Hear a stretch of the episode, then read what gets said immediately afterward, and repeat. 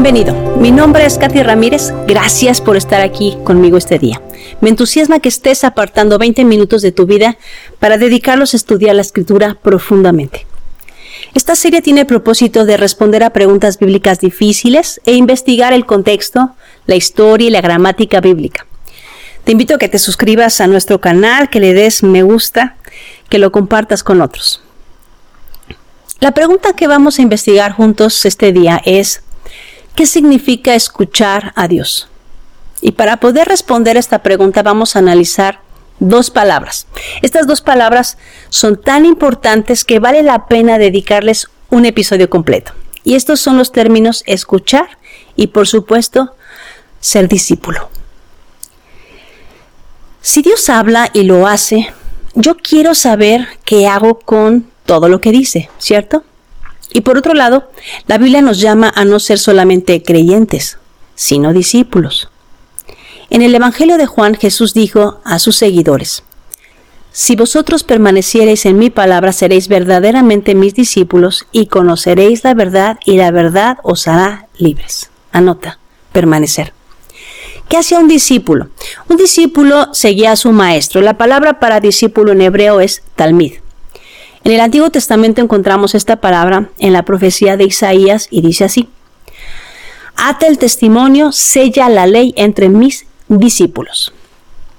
La raíz de talmid o discípulo es limud y se puede traducir como alguien instruido, enseñado, habituado o acostumbrado a algo. Alguien que es hábil o adiestrado. Es decir, no es solamente un alumno común y corriente. Es alguien que se convierte en experto practicando algo hasta que se vuelve diestro. Cuando hablamos, por ejemplo, del discípulo de Miguel Ángel Bonarotti, el famoso pintor y escultor del Renacimiento italiano, si yo te enseño una pintura de Caravaggio, no vas a decirme que era un aprendiz. Caravaggio no fue un alumno que pasó con seis el examen porque aprendió a mezclar colores. Estamos hablando de uno de los pintores y arquitectos más importantes del barroco. El discípulo se vuelve un experto porque practica, observa, repite e imita a su maestro hasta que es tan hábil o más que él. La relación entre un discípulo o un talmid con su maestro en el tiempo bíblico era así de estrecha, porque el discípulo aprendía observando las acciones, procesos de razonamiento y ponía atención a las prácticas religiosas de su rabí. Aprendía a vivir por su ejemplo. El talmid, el discípulo, además imitaba la conducta y el carácter de su rabí, porque lo amaba. Literalmente, un discípulo se comía el polvo de su maestro. Si tú has decidido convertirte en un discípulo de Jesús, de Yeshua, el Mesías de Israel, porque estás agradecido, porque fuiste rescatado con su sangre de la esclavitud del pecado y entiendes que ahora le perteneces a Él, porque sabes que has recibido su gracia y puedes volver a casa, entonces también entiendes que puedes ser completamente restaurado y que ahora estás en una relación de pacto. Entonces el primer paso en este camino del discípulo es aprender a escuchar a tu maestro. La palabra de Dios tiene todos los elementos que nuestra vida necesita para que podamos convertirnos en discípulos. El propósito final de andar en este camino es que volvamos a la imagen de Dios, al diseño original que el Creador planeó para nosotros desde el jardín del Edén. Dice así la escritura, porque como desciende de los cielos la lluvia y la nieve y no vuelve allá, sino que riega la tierra y la hace germinar y producir, y da semilla al que siembra y pan al que come, Así será mi palabra que sale de mi boca. No volverá a mí vacía, sino que hará lo que yo quiero y será prosperada en aquello para que la envíe. Isaías 55. De la misma manera como la lluvia riega la tierra y la hace fecundar y germinar, de esta misma forma la palabra de Dios riega nuestra vida para producir fe y germinar en fruto espiritual. ¿Qué frutos se espera que produzcamos? La Biblia lo dice. Este es el fruto. Tu vida tiene que producir amor y gozo y paz, paciencia, benignidad, bondad, fe, mansedumbre, templanza. Así es como vive un discípulo. ¿Qué significa entonces escuchar a Dios? Vamos a analizar algunos pasajes. Abre tu Biblia. En Efesios capítulo 1, versículo 13 al 14. Dice así. En él también vosotros, habiendo oído la palabra de verdad, el evangelio de vuestra salvación y habiendo creído en él, fuisteis sellados con el Espíritu Santo de la promesa, que es las arras de nuestra herencia, hasta la redención de la posesión adquirida para alabanza de su gloria. Y en Romanos 10 Pablo nos dice algo semejante. Así que la fe es por el oír y el oír por la palabra de Dios. El primer paso para desarrollar una fe transformadora en nuestras vidas es oír la palabra de Dios con atención. Pero oír no solo es recibir información. Vamos a analizar lo que significa desde la perspectiva bíblica. Cuando los doctores de la ley le preguntaron a Jesús, Maestro, ¿cuál es el más grande de los mandamientos? Jesús respondió citando la declaración de fe que todos los hebreos se saben de memoria desde que son niños, y dice así: Shema Israel, Yahweh Eloheinu, Yahweh Echad. Ve'ahavta et Yahweh Eloheka b'kol, levaveka ufkol, nafsheka ufkol, meodeka. Esto significa, oye Israel, el Señor nuestro Dios, el Señor es uno. Y amarás al Señor tu Dios con todo tu corazón y con toda tu alma y con todas tus fuerzas. La expresión oye o shema en hebreo significa escuchar y obedecer.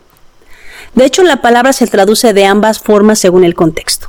Oír o shema se interpreta como dirección, poner atención, una acción. Por eso Santiago insiste en que seamos hacedores. Mira cómo dice Santiago 1.22.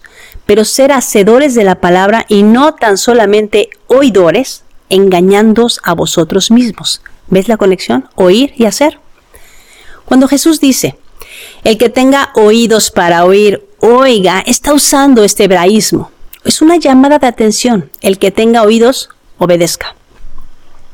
Escuchar es una actividad que implica atención. Es más que solamente recibir sonidos por tu canal auditivo.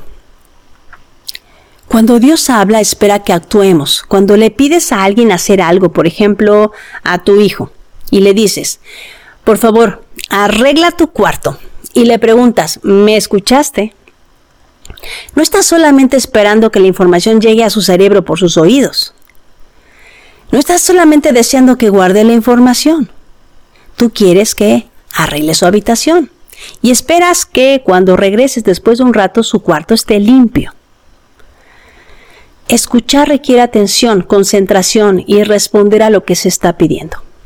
Cuando Dios le dice a Israel, oye Israel, el Señor es uno, lo que está pidiéndole a su pueblo es que se concentre, que responda a lo que Dios hizo por ellos, no teniendo otros dioses. Solo hay un Dios, así que pon atención y no desvíes tu corazón. El apóstol Pablo dice que la fe viene por el oír y por el oír la palabra de Dios, asumiendo que para un rabino judío, fariseo del primer siglo, esta expresión significa lo mismo, tiene más sentido concluir que el texto dice la fe viene por el oír y por el obedecer la palabra de Dios. Y te voy a dar algunos testigos para que quede claro este concepto. En Deuteronomio capítulo 11, versículo 13 dice, Si obedeciereis, Shema, cuidadosamente a mis mandamientos que yo os prescribo hoy, amando a Jehová vuestro Dios, y sirviéndole con todo vuestro corazón y con toda vuestra alma, yo daré la lluvia de vuestra tierra a su tiempo, y la temprana y la tardía, y recogerás tu grano, tu vino y tu aceite. Shema entonces es lo mismo que guardar el pacto.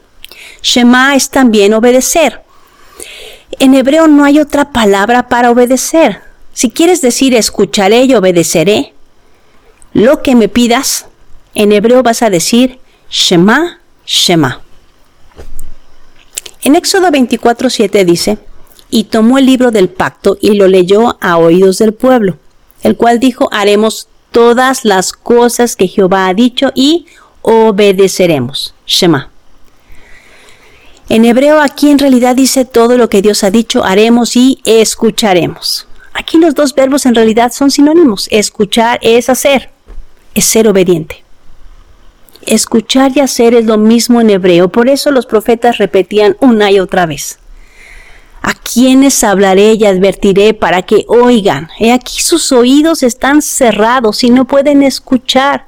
He aquí la palabra del Señor les es oprobio, no se deleitan en ella.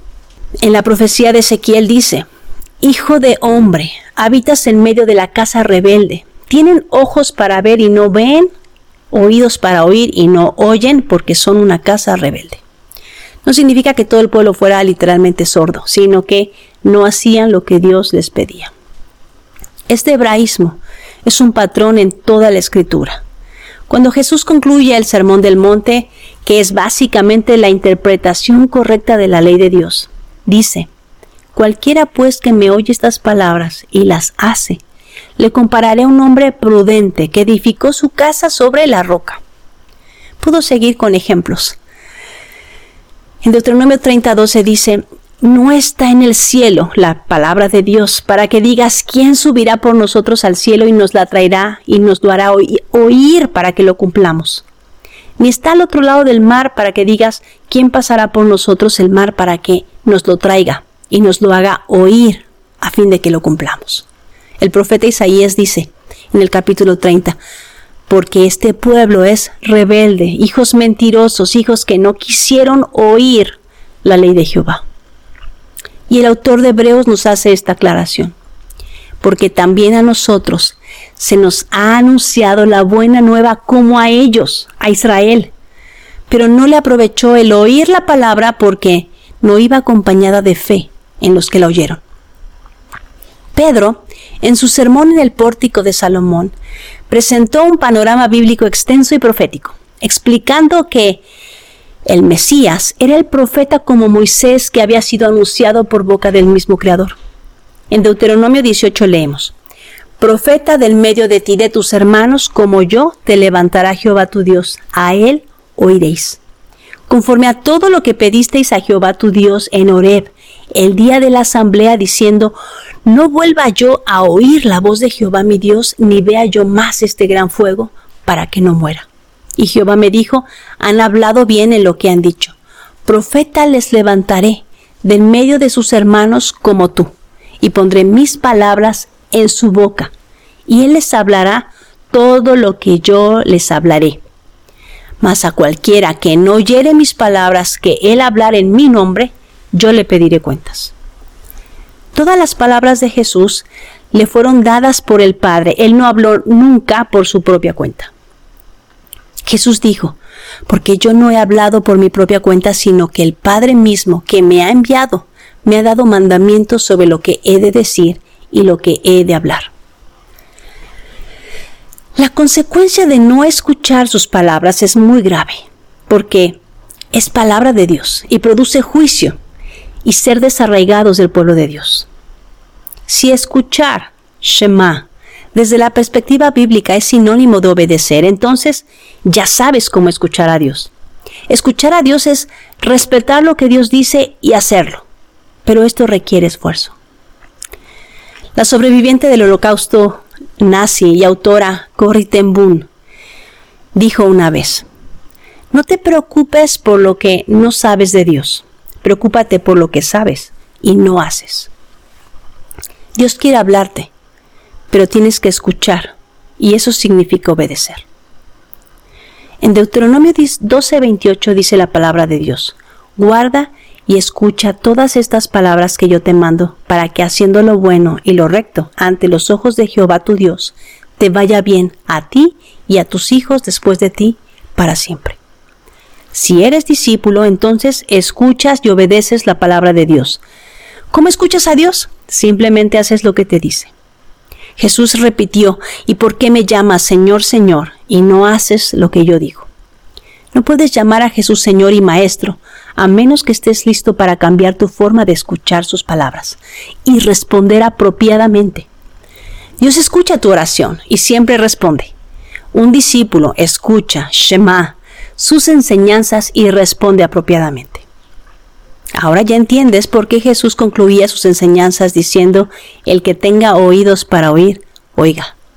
Lo que en realidad estaba diciendo es, ustedes han oído mis enseñanzas, ahora vayan y obedezcan.